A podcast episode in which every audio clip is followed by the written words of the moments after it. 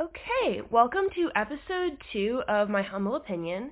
Um, I'm one of your hosts, Sydney Miller, and my fellow host, Nick Finan, is here. And today we're joined by uh, sports editor Jason Hahn. Uh, today we're going to be talking about pretty much everything that's been going on this past week with all this election shenanigans and I guess all the shenanigans that are going on in um, in the world. So, Jason, did you want to start us off with you had something that you wanted to tell us about Tucker Carlson? Yeah, so I uh, I uh, was asked to bring a, an article, right? And I found I found a really fantastic article from the New Republic called "Trump's Divorce from Fox News is Getting Ugly," right? And I was thinking, no, I've seen what their opinion editors are saying. They really they really don't actually they really feel this. So I found um, a, like a transcript from Tucker Carlson's opening spiel. Tucker Carlson, media must take a step back from the election and let our system work. And it's it's just like pretty amazing pedantry because what what Tucker Carlson like the main thesis of his article here is basically that um, democracy is actually working great right now because Trump's attacking the legitimacy of democracy. So um, it's actually the media. You think things are going bad right now, right? That's actually the media, which is a pretty common kind of like Trumpian refrain. Um, but that uh, that I really feel is just a heinous mischaracterization of what's going on, and and he knows it. But um, this is probably an article that's being read by you know millions of people just because of the kind of pull that Tucker Carlson gets. So to see like the mind of a Trump supporter is pretty interesting here, you know.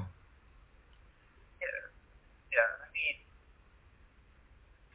I, well, okay, right. So Tucker Carlson has, or rather, Fox News' lawyers have have like had to argue in court that everything he does on his show is not news; it is performance art. Like that. Yeah. Like, so like he's not he's not even a news pundit.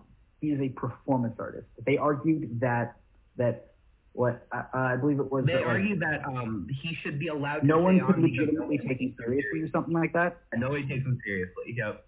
Yeah, Um, yeah, which is not you true, but read what you read what he's like put on here. Um, okay, this is this is a great line. Winning Pennsylvania would put Joe Biden over the threshold of 270 electoral votes. So Joe Biden is now the president elect. But how many of the 69 million Americans who voted for Donald Trump this week would believe that and accept it at this point? I don't know, Tucker Carlson. I feel like you could probably help some of the people believe that if you reported the facts um, and didn't Yeah. stoke this fire. Exactly. And like the idea that it is is like just a complete impetus from the people itself, right? That these people are are not whipped into a frenzy by Donald Trump declaring these election results invalid and having done so for months leading up to this election. And then you're saying, well, you know, the the the Trump people don't believe that they've lost completely of their own volition. It's ridiculous. yeah, um, yeah. I, I mean, I don't, I don't know how you solve that other than just. I mean, this is gonna sound harsh, but like just telling them to get bent, right? Like, I don't, I don't know if there's any solution to it other than to just be like, you're wrong, and then move on. I mean, yeah, like how it's sort of how like Twitter and other news sources, but um, sorry, uh, social media platforms, but like especially Twitter has gotten under fire for like censoring Donald Trump's tweets and like tweets, but because you know those tweets are giving people misleading information about the election, and I think that's interesting. oh. and oh, I just Uh, think d- uh, did you see that? Did you see that? Um, uh, uh, if Trump loses, which it looks like he's going to, yeah, um, Twitter is Mhm. removing like any like special like ban protections from his uh, uh, at Donald Trump account. Re- what what does that mean? Removing ban protections? Um, so so right, so like normally if someone spread the um, like as much misinformation as Donald Trump spreads on Twitter, they would have been banned. But because he's the president, that account has not been banned. Now, personally, I don't think that like that his personal account should receive that treatment obviously the at POTUS account Mhm. should because you know yeah. um but you know it's it, his personal account right So this comes down to uh, like to the to the free speech debate, Mhm. right? And and uh, there are a few things that Americans can agree upon more than that free speech is good. Um, uh, assuming that we don't have like the autocracy in like 15 years and they eliminate free speech because it's the first will of the people or whatever. But but assuming that that does not happen, I do believe that if Trump continues to spread misinformation and disinformation, that he should be taken down. And I, I believe that because as a free speech advocate for my, myself, I believe in uh, maximizing the amount of free speech, right? And to maximize free speech, sometimes you have to take down speech which which um, lowers the general cap to which you're operating at, right? So if I say something and that prevents four, five, six people to rightfully not want to talk anymore and to be silent, that uh, is not quite justifiable, in my opinion. It's a matter of maximizing, not. I, I I don't even think it's a free speech issue, right? Because so okay, so obviously we live in a capitalist society, and Twitter is providing a service. Twitter doesn't have to provide the service; they don't have to run this, right? So they get to decide who uses their platform and who doesn't. That's the whole. That's the whole thing. If you want, if you want to have absolute free speech on Twitter, then then you should be advocating for like a state-run social media, which is a bad Yeah. idea. Um, yeah, I think but that most people will just say to your like to respond to your point that Twitter at this point is just like a public forum, right, and just like a public service. And obviously that's not the case, but that's what they'd Yeah. advocate for. I mean, yeah, but like also, but then Twitter would say we're a business, we have to remove things that you know harm our business interests, which you know I personally am not a fan of that, but for totally different reasons. Yeah, I mean, I guess. I mean, at this point, it's like they're probably not going to take him off Twitter just because he's such a a large figure and has such a large following of people who buy into the idea that he's being, you know, mistreated and he's the, well, the, the, fact media's against him. so large makes the impetus for a movement so much greater, right? Um, and, and obviously what's going to happen is he's just going to start his own media company, right? And it's just going to become like like OAN on steroids. Um, but the fact that he has such a large audience, again, Twitter does not necessarily have a, a, a duty to carry anybody, you know? Yeah, I mean, if he really Like- wants his voice heard, he can just he can go out and he can like live on a tent on Pennsylvania Avenue, and he can just shout stuff all day if he really wants to. Yep. Yep. And I mean, like, he's president, after he's done being president, right? Like, He's a former president. The media's not gonna like not report crazy stuff he says, at least for like a little while, right? I mean, eventually it'll like people will people will ignore him because I hope. You know, I mean- how many people listen to George Bush nowadays, right? Well, yeah, but that's also Not that because many. George Bush, George Bush largely pulled away from the spotlight, right? Like if he was if he was making any comments on this election, the media would have carried that. And the fact is that Donald Trump and American fascism, as we know it, is not going to die with this election. And Trump's going to probably, and I don't, Trump's probably going to keep carrying this, like, he's going to be the torchbearer for this movement. He's going to continue doing that. Um, but I don't think he actually cares about any Republicans. I don't think anybody would Right. like delude themselves into actually thinking that. I don't think like like Trump's not a true believer in Trumpism. Um, he's a true believer in Trump, right? So like I, I believe that you can right. So like there's Trumpism the movement, which is just you know code for like American fascism, right? Uh, 21st century American fascism. Um, and then there, it, but but like then there's Trump, and I like you can divorce the two. Um, you know, Trumpism is defined by sort of like sort of like a um, a racialized nationalism and America a fear of uh, fear of like Muslims and you know Hispanic people, uh, and a disdain for anyone asking the cops to kindly not kill them. Which is kind of like part and parcel of the American experience, which is why which is why Trumpism has been able to so adapt, uh, like so effectively emerge from republicanism.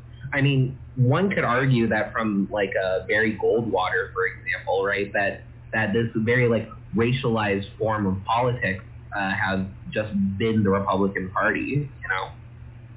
Oh yeah, I mean, I mean, if you like, if you've ever like listened to uh, Barry Goldwater's speech at the uh, Republican convention, I'm blanking on the year. I think it was 64. Yeah, 64. Uh, yeah, 64 or 68. No, no, it was 64. Um, like this, like the crowd just loses it. Um, it is like, I mean, it, it's it's like if you if you um, replace like a Hitler speech with an American talking. Like that's like it, it it's chilling. Um, and the fact that people don't talk about it more is kind of weird, although understandable given how badly Barry Goldwater lost, because he lost real bad. Oh, definitely, but his his rhetoric really embedded itself within the Republican oh, yeah. Party. Oh yeah. Um, because it was so effective at like a base level. But I do want to ask, I do want to ask if we can move the subject a little bit. Mm-hmm. Um, what y'all think of the increased minority representation in the Trump coalition? Um. Yeah. And obviously, it's not like black men are voting now like 50-50, right? Biden and Trump. Yeah. I think the number went from 8% to 12%. Um, but even that number seems absolutely insane to anybody watching the situation. Yeah. So I think that it. Um, I, th- I think largely it has to do with um, the Republicans' ability to like spin Black Lives Matter as this like exclusively like black movement rather than like it's for everybody, which is you know like a product of the the like branding of the movement, right? Um, so I I think that um, like there you know might have been an ability to sort of like taint the view of Black Lives the view that other minority groups had of Black Lives Matter to sort of uh, like temporarily lump them in with like you know like like the white people that Trump was talking to. I also think that if you if you look at the exit polls, there has been an increase, you know, in in minority men voting for Trump, but the vast majority of women of color did not vote for Trump. They voted for Biden, and even you know oh, white white women oh, like I I don't know if you've seen the, the maps have been going around, but like if only like this demographic voted in America, and it's it shows like how the states would be red and blue. It's like the white woman one is like almost terrifyingly red. Like it looks like a Husker football crowd. But I think that there's something to be said about how Donald Trump portrays his.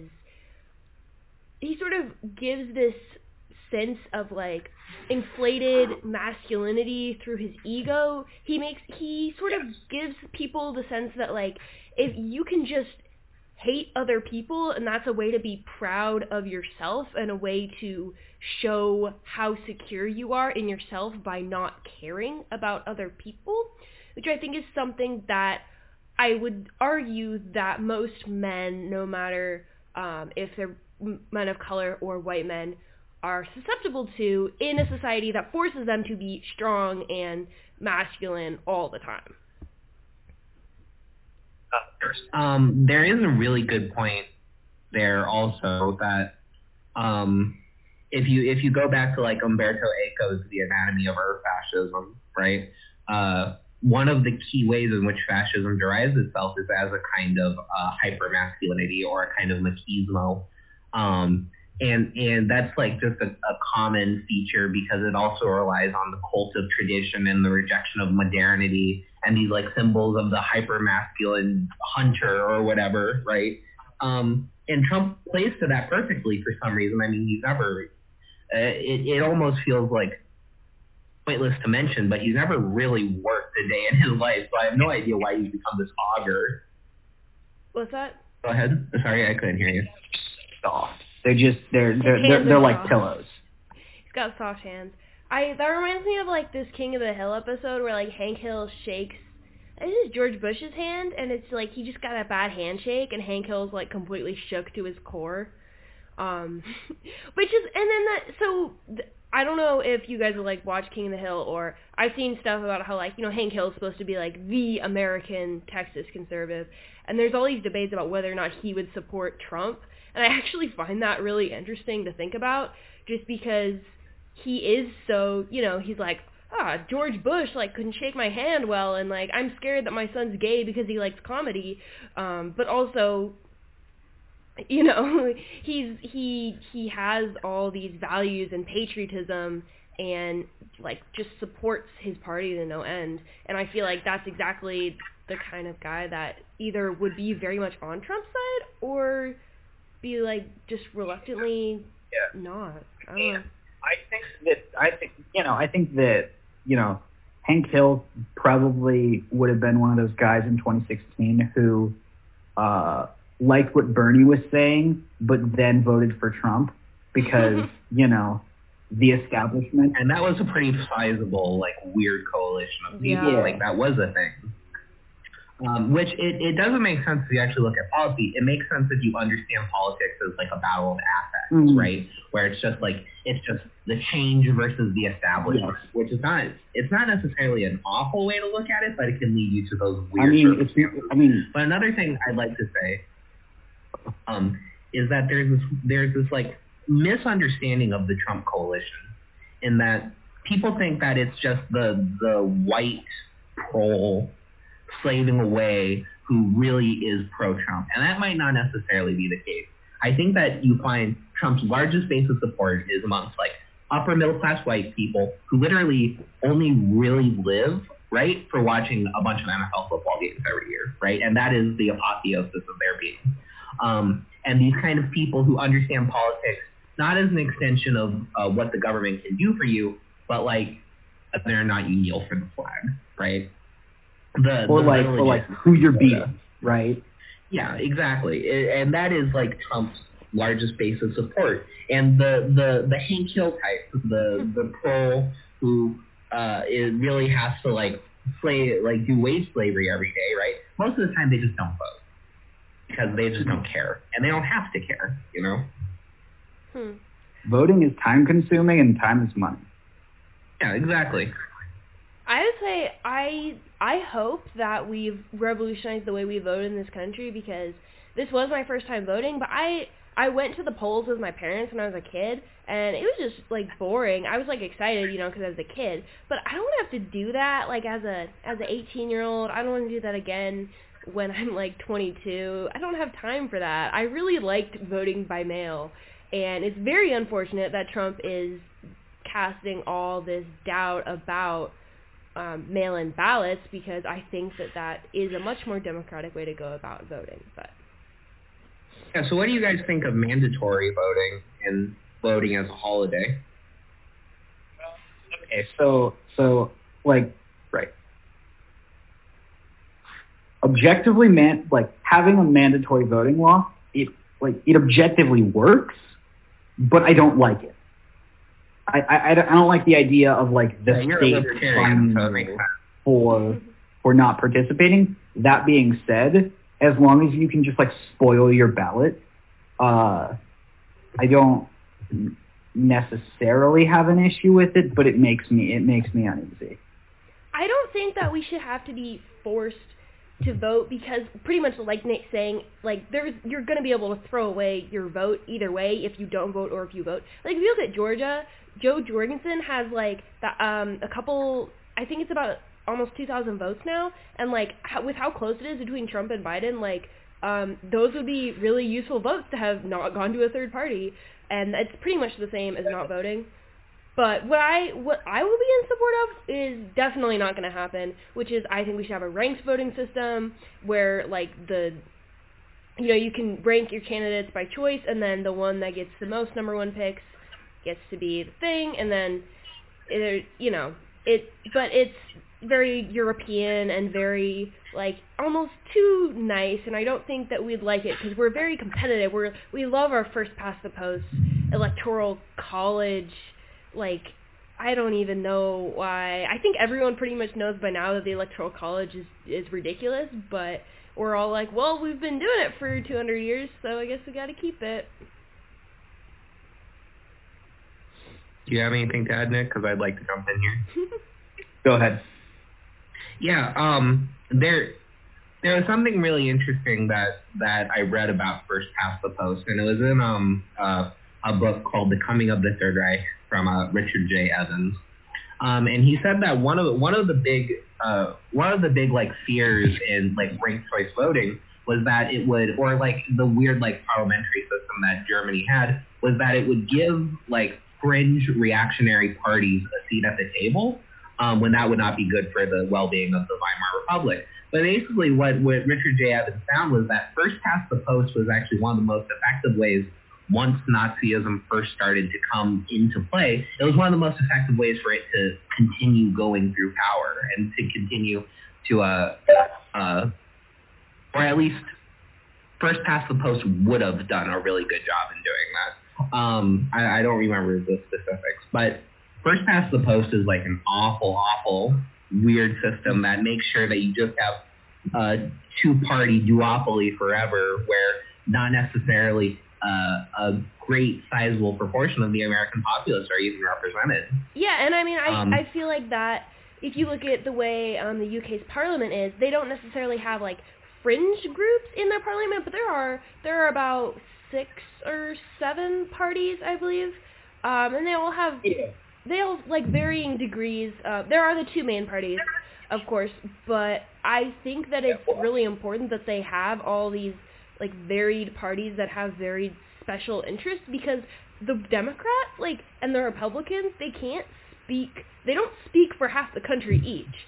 They speak for like 10% of the country each and then everyone else is like, "Well, this is better this is closer to what I believe than that, so I guess I'll go with it." It's not true representation. So, um, okay, so so so uh, the, uh, the UK has first past the post, um, but for whatever reason, it has resulted in uh, in more third parties. Part of that is because they have like regional parties. Yeah, and it's um, like proportional too. Uh, like the Scottish National Party and like uh, various Northern Irish parties. Um, but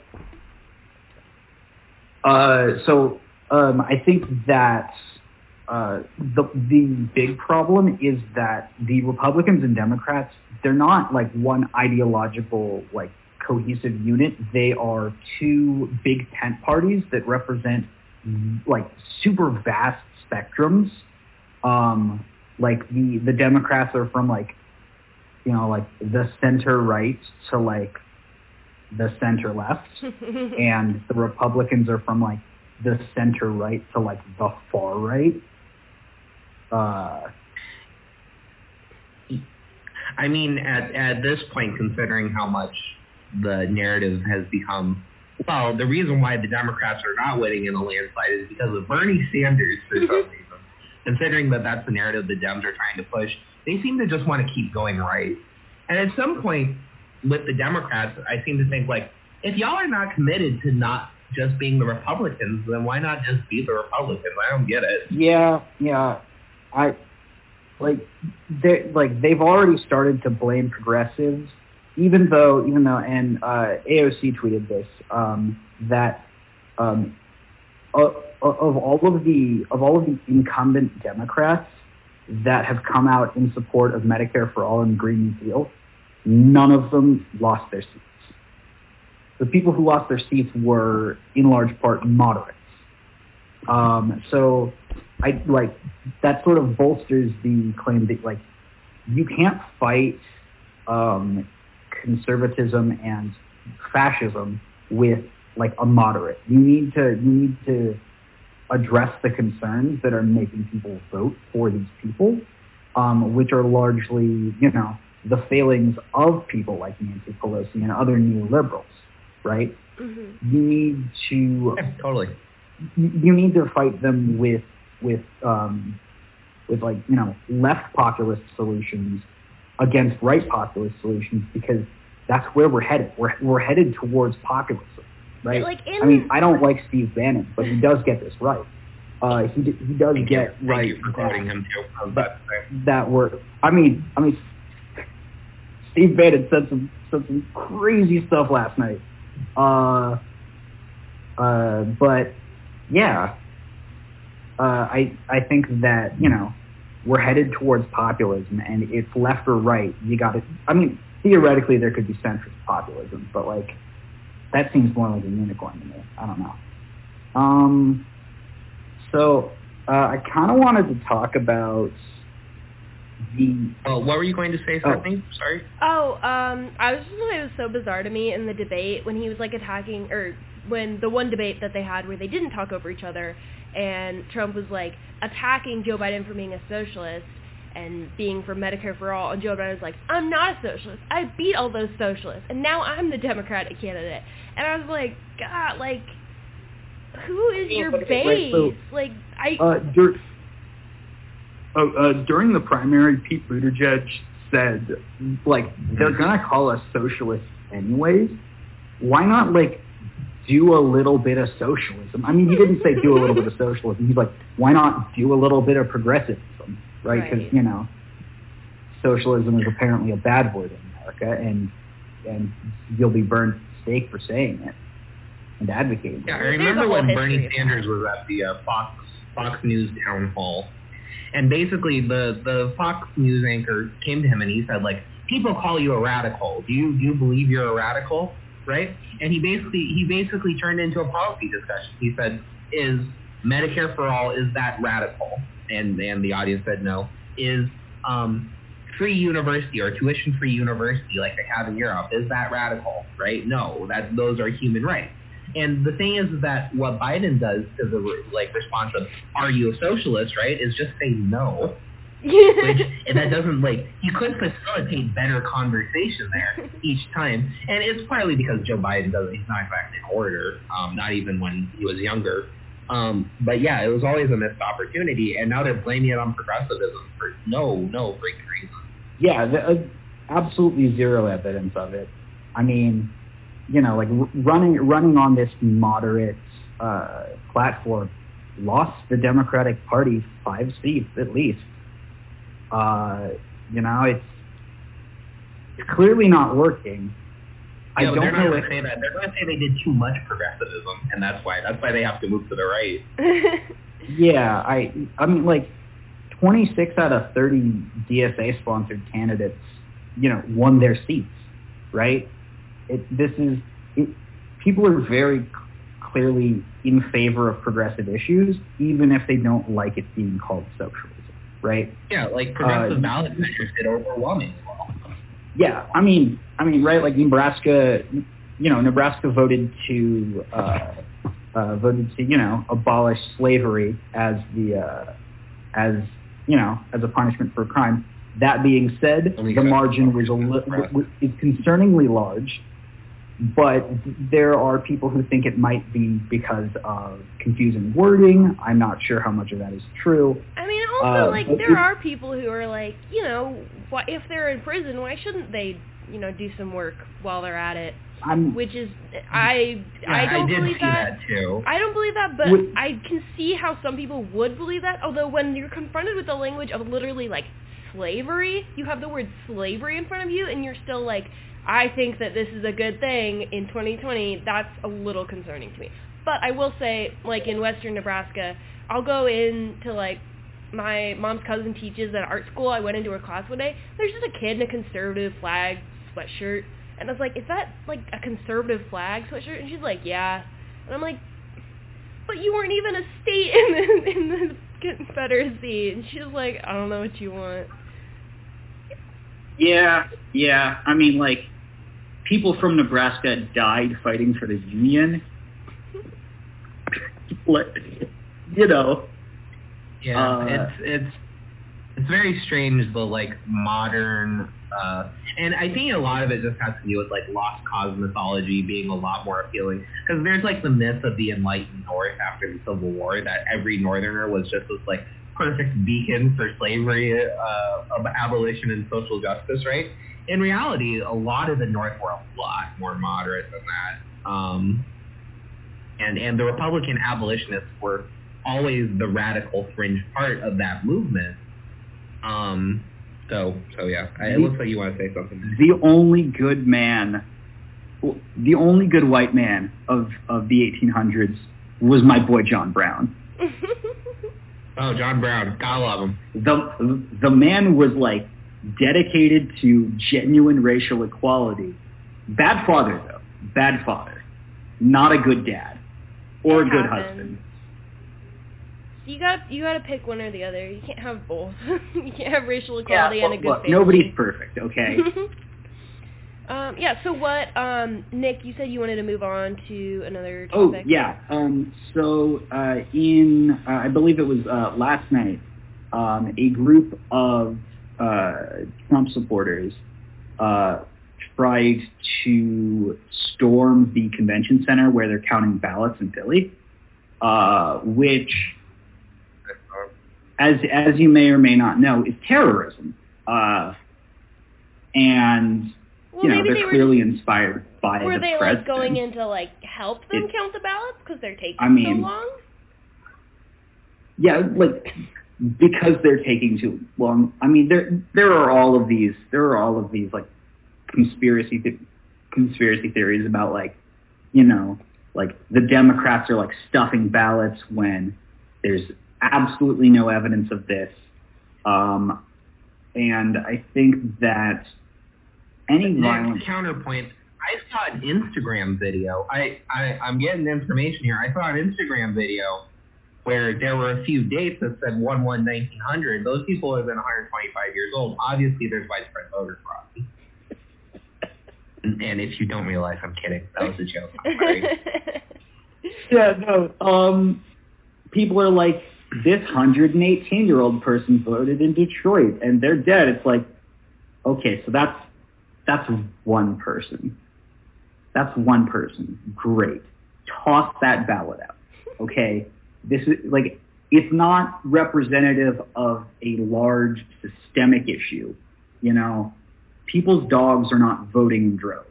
Uh, and you know, if they were, they they would probably vote for Joe Biden because you know the thing about like voter fraud is that you know it happens in in Russia, and there's the everyone knows that it happens. There are videos of ballot boxes being stuffed in Russia, and Putin wins by a ridiculous majority. Although I don't know what's going on with Putin now, but that's that's a whole other thing.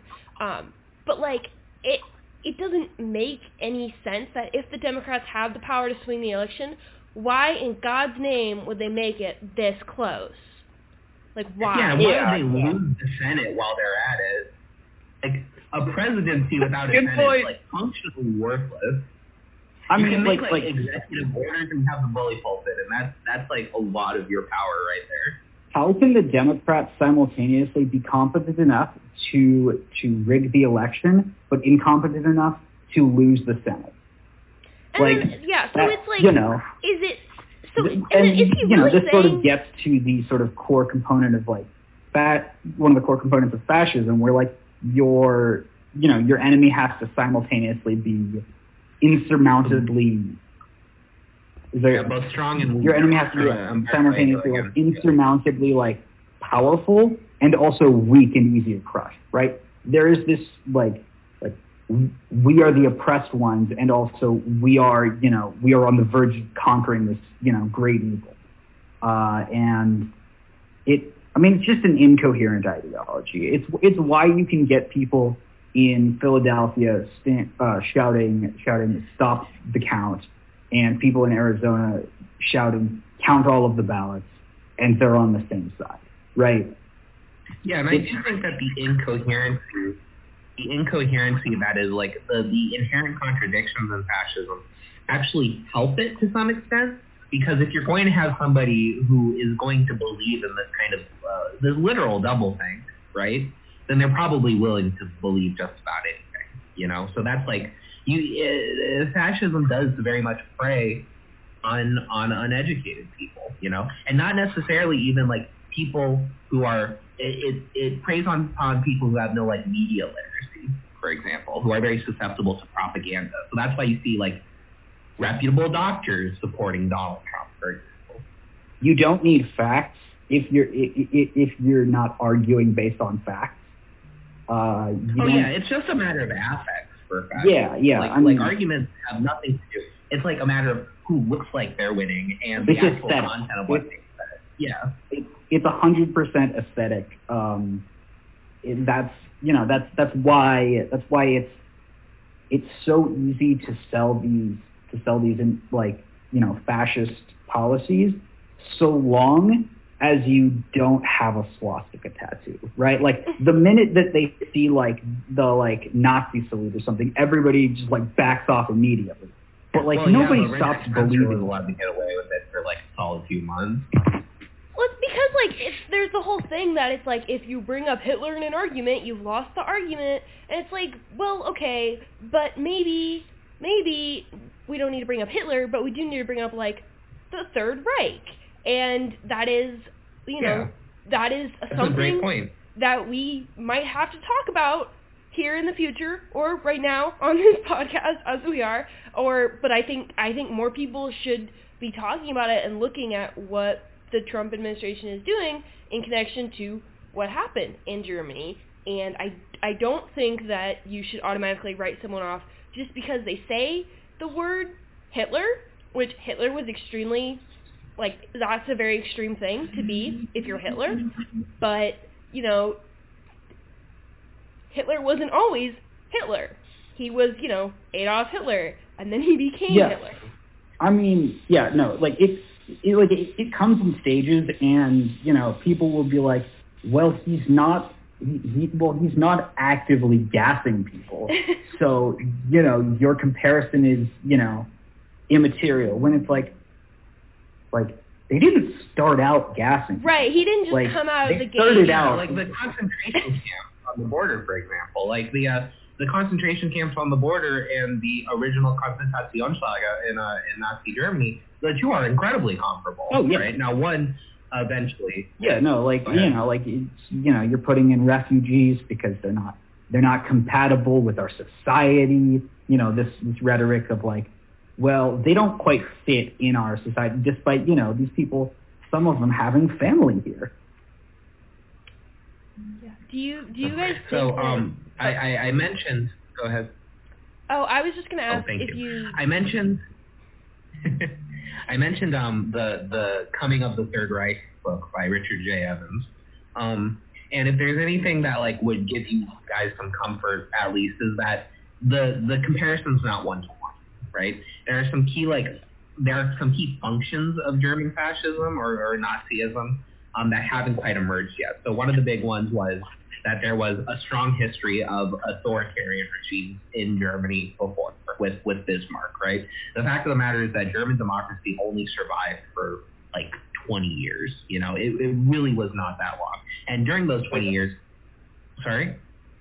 Uh, it, it was closer to like 15 to 13 years. Yeah, exactly.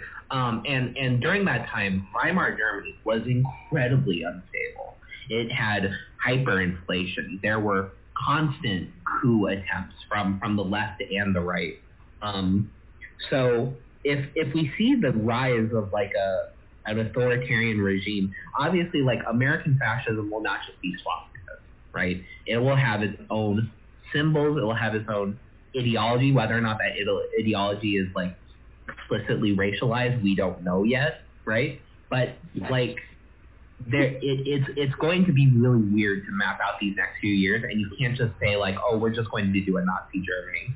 And this isn't meant to say like, oh yeah, we shouldn't worry about fascism because fascism is one of the defining like features of our politics right now. But um we definitely don't we're not just doing a Nazi Germany again.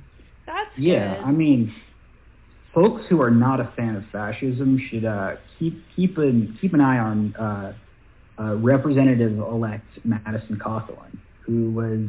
Oh uh, God, I hate that guy. Yeah. Um, so he's like a straight up fascist. Is he one of the Uh, QAnon he- guys?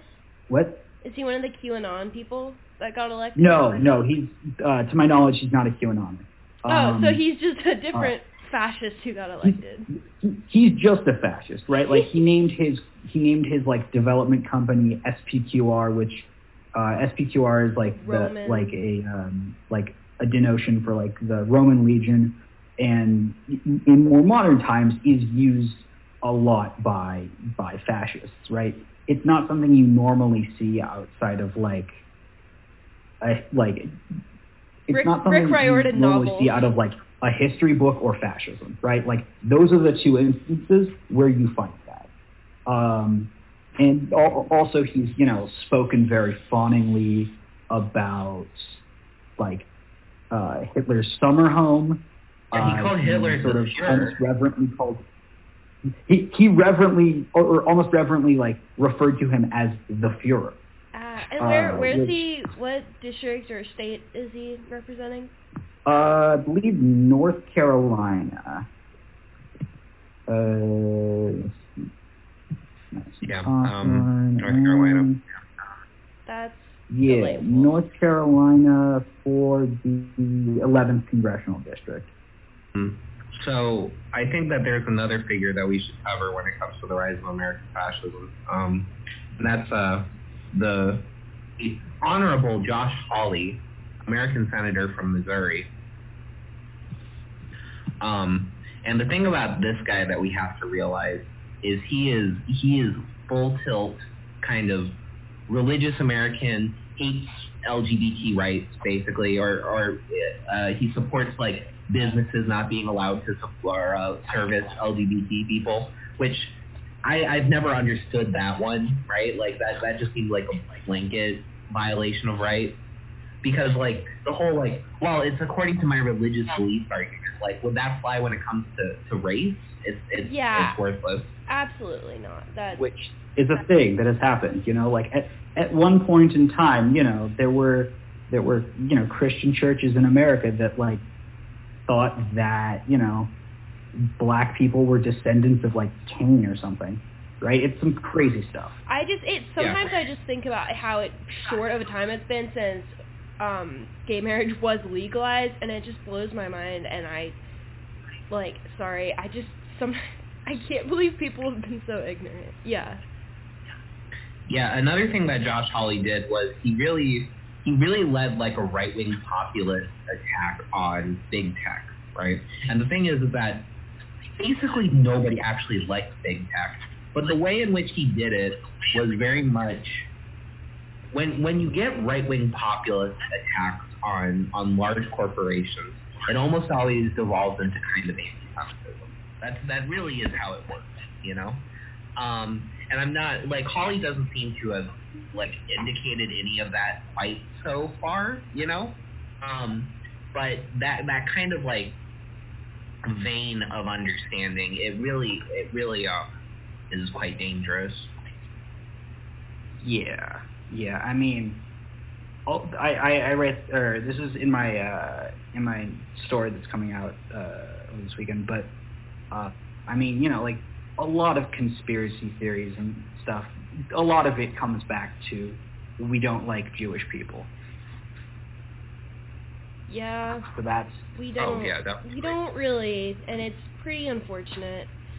Um which you can say about a lot of American sentiments towards minority groups, but yeah, so it looks like we're coming up on the last few minutes. So was there anything anyone is absolutely dying to bring up before we sign off for today?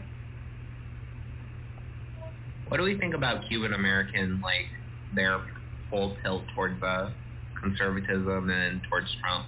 I mean, they've always been pretty conservative because of Castro, and that's, you know, kind of unavoidable. Uh, I, you know, I, I believe that like younger Cubans are like becoming more, you know, liberal, but.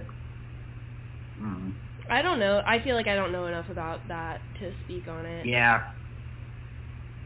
Yeah. Sure.